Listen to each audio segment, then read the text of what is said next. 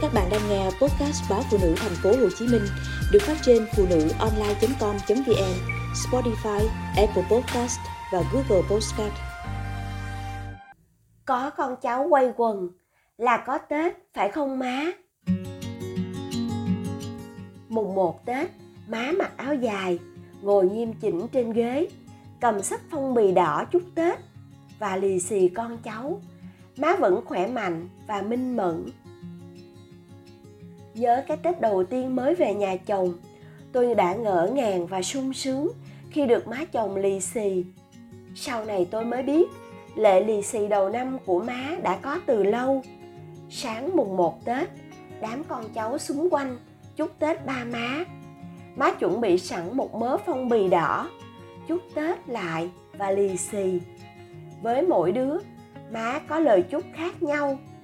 Má chúc tôi sớm có tin vui, chồng tôi thì bớt nhậu cho vợ nhờ.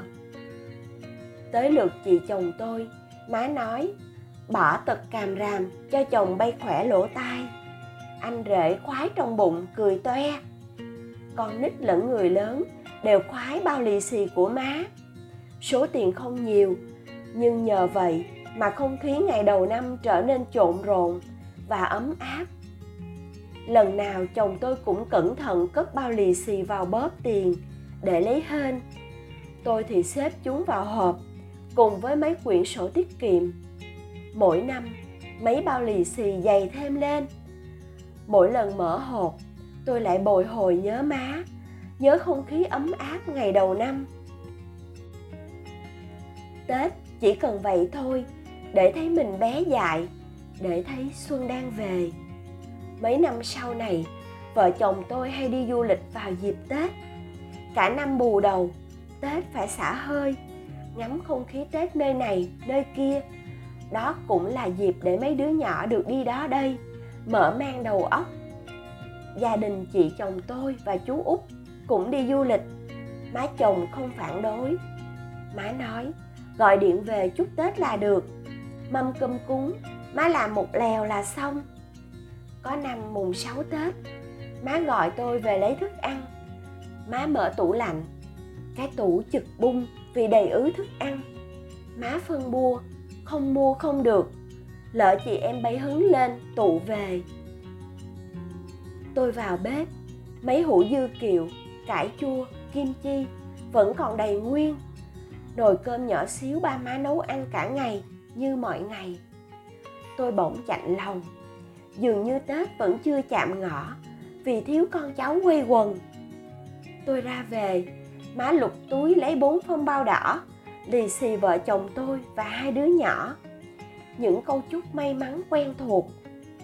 Nhìn bóng má còm cõi, tựa cửa trông theo.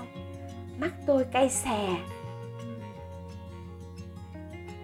Ước mong của người già và lớp trẻ chẳng bao giờ gặp nhau chúc tết ba má. Không năm này thì năm sau. Ba má chẳng bao giờ trách giận. Nhưng chúc tết sếp, người mình nhờ cậy hay cô giáo của con thì không thể thiếu. Đi du lịch cũng vậy.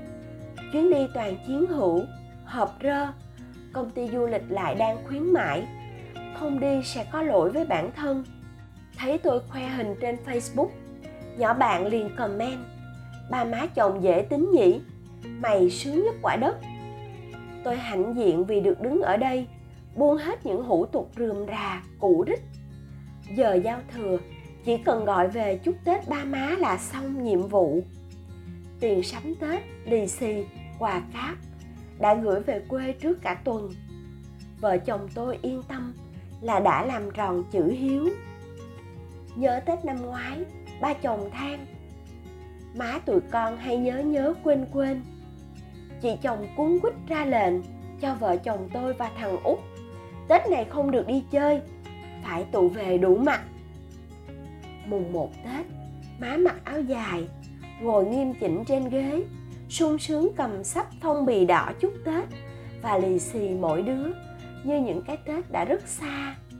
May quá, má không có gì, má vẫn mạnh khỏe và minh mẫn đó thôi. Vợ chồng tôi ra ngõ, chụp ảnh nuôi facebook. Lúc trở vào, má mừng rỡ kêu lên. Vợ chồng con mới về hả? Lại đây má lì xì. Vợ chồng tôi nhìn nhau bàng hoàng. Bé na thầm thì, nãy giờ bà nội lì xì con ba lần rồi. Mới vừa nãy bà lại hỏi, bà nội lì xì con chưa? Chồng tôi lặng nhìn má, rồi nhìn quanh quất bằng đôi mắt thất thần. Như thể đánh rơi thứ gì đó.